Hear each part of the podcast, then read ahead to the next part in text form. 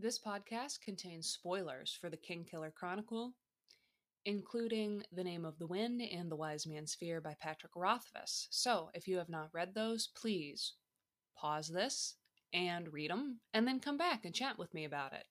And as a disclaimer, I am not in any way affiliated with Mr. Rothfuss or his publisher, Daw Books.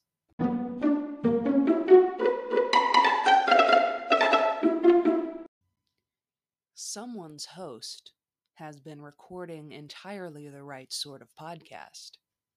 And that host is me. Welcome back. My name is RJ, which stands for um, Relar Junpui.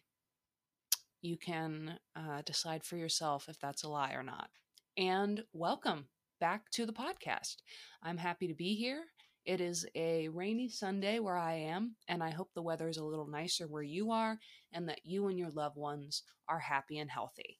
Let's get into it. I'll do a little housekeeping at the end of the episode so as not to put off what I'm sure you've been anxiously waiting for. And that is my latest character profile and study about a Kingkiller Chronicle female character, because I'm starting with the women. And here we go. My podcast last week was about Fela, so I think since she and Mola share some scenes together, particularly in the second book, I thought it would be a good segue into this week.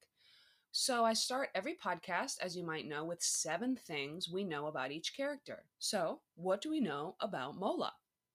She used to be a scriv, number one, before Master Arwyl stole her away to the Medica. Number two, logically following, Mola works in the Medica and thus is a dedicated student.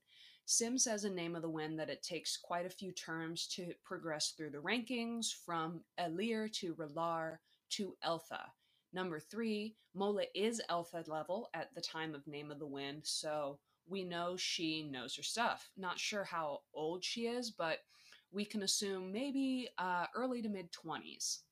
Number four, Mola is a strong arcanist, as evidenced by Kvothe leaving her in charge of the fire during the plot to burn Ambrose's rooms at the Golden Pony before Davy shows up. Number five, as with Fela, Mola knew Davy before the latter was expelled, again tying to the idea that she's been here a while. Number six, Mola is ostensibly good people, as Kvothe trusts her to check Auri out for any damage after the fire in the fishery, and Auri allows her to do that. Number seven, we don't know where Mola is from. She's not described as having an accent. She has blonde hair and green eyes, and described as having pale skin and pale lips, which doesn't really tell us anything. Perhaps she's from the Commonwealth, perhaps she's a Tauren, but we don't really get a whole ton of information about Mola. But I still like her. I think she's pretty cool, and I hope you will enjoy this podcast as I get ready to dive into some theories. Now, I think it took me a few rereads before I learned to fully appreciate Mola's character and kind of set her apart from just the overall plot, well, overall background of the story. It does at first seem a little bit like Mola's just inserted in the story to give Kvothe an in at the Medica, who keeps his injuries private and takes care of him.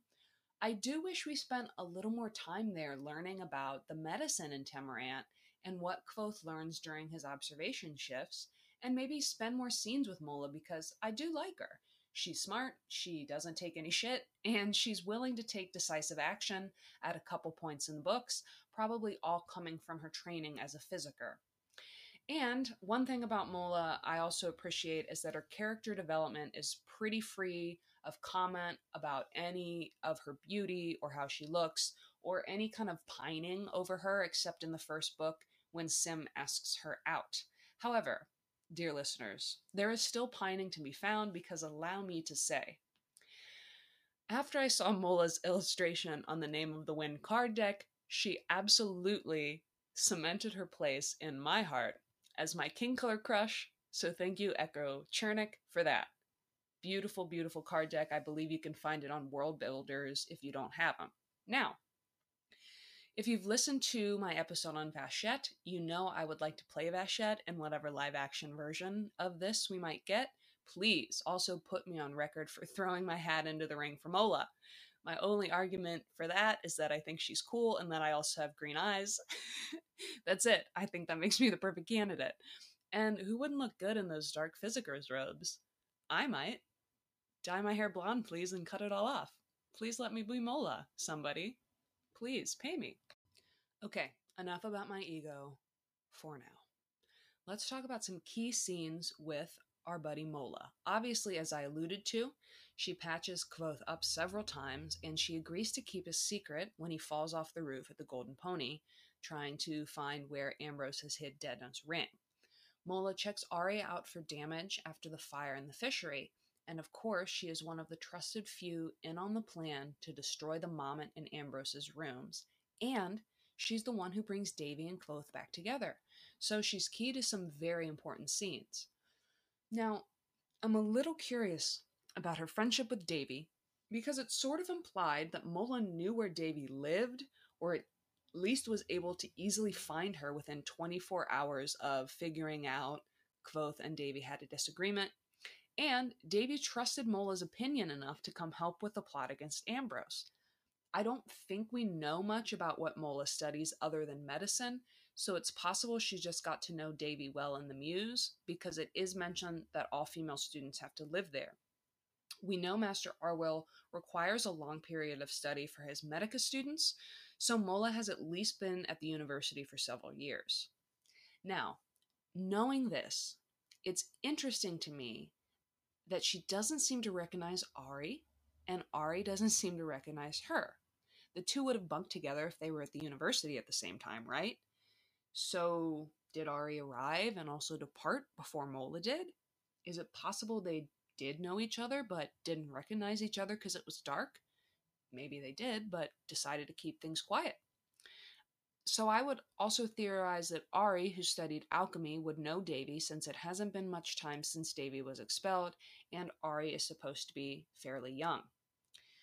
This brings me to a little speculation, and I can't take credit for this one, two independent Redditors, one named Dank Itchens and one named Blood Chicken, theorize that Mola will either inadvertently or purposefully tell Davy about Kvothe's friend who lives in the Underthing. This, of course, may lead Davy to figure out how Kvothe got into the archives secretly, because remember, he does mention to her that giving up his way in would involve a friend. This might lead to a conflict between Davy and Auri, and Kvothe might be involved as well. Of course, we will discuss a lot more about Davy and Auri in upcoming pods, but I found that uh, a good theory, especially because we know disaster is sitting out there fermenting, fomenting, waiting to happen. So, Chan Van Eden Coat. Now, if you've been listening to the podcast, you know that I don't really have any um, segments or any regular things that I do other than the seven things we know about the character at the beginning, um, which I enjoy doing because it gets me back into the books and onto the wiki, which, if you're listening to this and you're a contributor to the wiki, thank you very much. But maybe I will start a new segment and call it Secret Amyr slash Secret Chandrian. Can be and or. I'm bringing this up with Mola because there aren't many theories about her other than that maybe she leads Davy to Auri, which I think very possibly could happen. Now, if you're on the Kingkiller subreddit at all, like I am, you know the user open source space because he or she posts a lot of very interesting theories that don't always hold weight when you poke holes in them. And um, However, I will give this person credit because, again, it's been nine years since the last book, so there's a lot to think about. And with Cthaeh's comment that the Chandrian are pretty good at hiding their telltale signs, there has been discussion about people Kvothe knows who very well could be the Chandrian.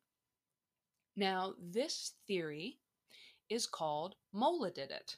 And please excuse Podcat Bast, who you might have just heard purring around the microphone because he wants to know what I'm doing. Yeah, I do have a cat called Bastus. He is very much like the Bast from the books. Anyway, I'm talking about Mola theories. Bast, get off my lap. Thank you.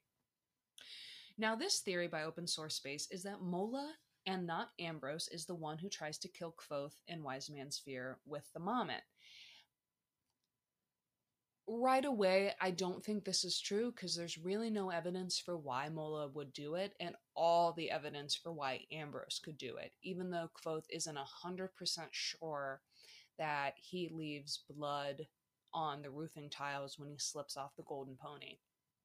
This theory posits that Mola and Davy are lovers and that Mola had access to Kvothe's blood when he fainted from the heat stroke. So, those are a couple loose ties. I don't really think Mola did it at all. And or that Davy did it, as a matter of fact. I maybe am too trusting, but I think we can trust both Mola and Davy. Like I said, excuse me, there's not really any evidence Mola would do anything um, unless, as this user posits, her and Davy are lovers and she's jealous that Mola or that Davy asked Kvothe to maybe sleep with her in exchange for access to the archives. We could get more into that in the Davy section of this podcast, which will be coming in a few weeks. Now, something this user gets into comes from the idea that Kvothe knows every Chandrian, he's just not sure of it yet. And the Chandrian that this person brings up is Usnea, who we learn from the Adem song lives in nothing but decay. I think if we're going to go by the secret Chandrian theories that everyone's a Chandrian, um, Mola or Davy would be the candidates for this. Um, Mola, of course, because she works in the Medica and is probably around all sorts of decaying bodies and would be able to pretty easily hide her signs just from the fact that she works in the Medica. We know she's a powerful arcanist. Um, I think if anyone is this Usnea, it is Davy because she also lives in decay above the butcher shop and tries to hide the sign of that with all of her smell good items that she's burning. All this to say, I don't think this theory is true, but hopefully maybe it broadened your minds a little bit. And if not, the segment is over, so you don't have to listen to the theory anymore. Now, the idea that Mola and Davy are a couple is interesting.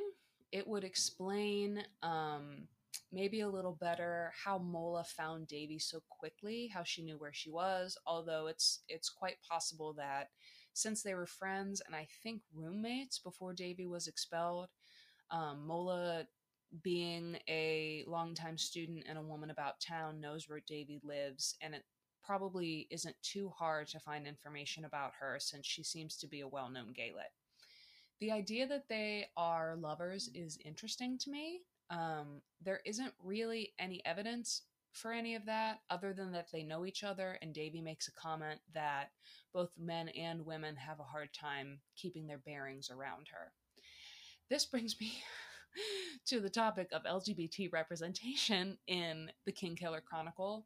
If you're saying what LGBT representation, well, that's because there really isn't any, other than the um, confirmation that Deoch and Stanchion own the Eolian together, which is kind of presented as an aside. There is one um, there's one character who makes Isaac Kvothe when he's with two young women right before this quote unquote ambisextrous conversation.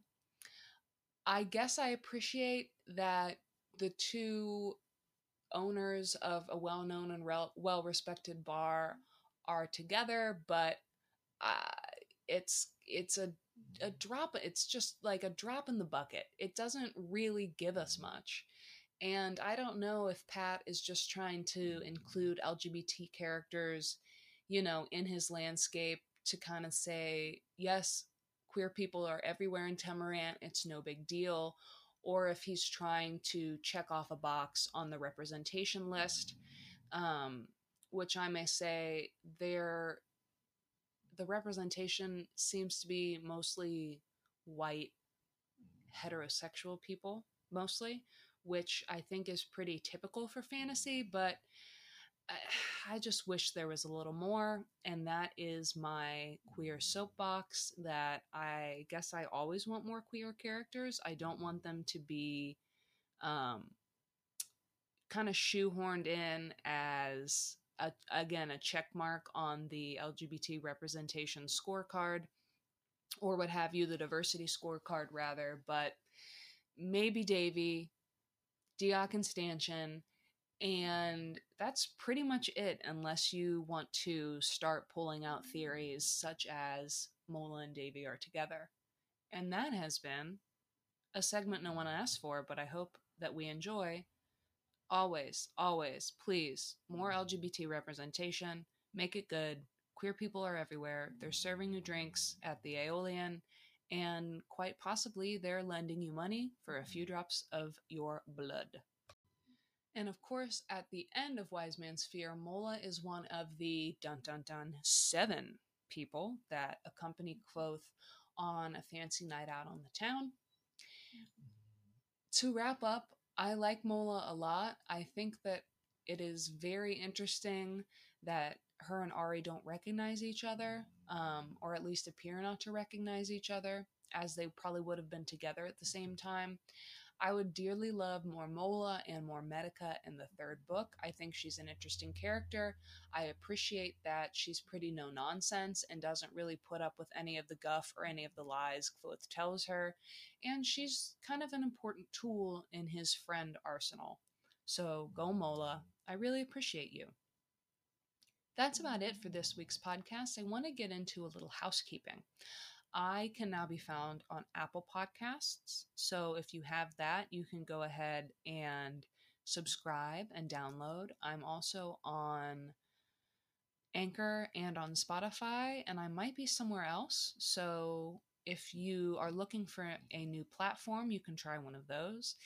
I had my first review on Apple Podcasts, which I really appreciate. I don't think the user wrote anything, but they gave me five stars, which I really appreciate them thinking I deserve five stars. Mm-hmm. Um, I'm hoping this podcast keeps getting better and better.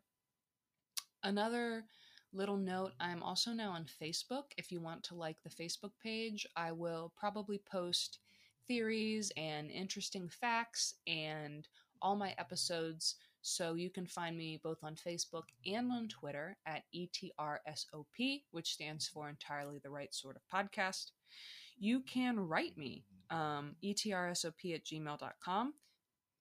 If you get an email back from me, it will be from Netalia Lackless because I thought that was fun to put as my name. We will have some exciting guests coming up to talk to me about Auri, so I hope you look forward to that one.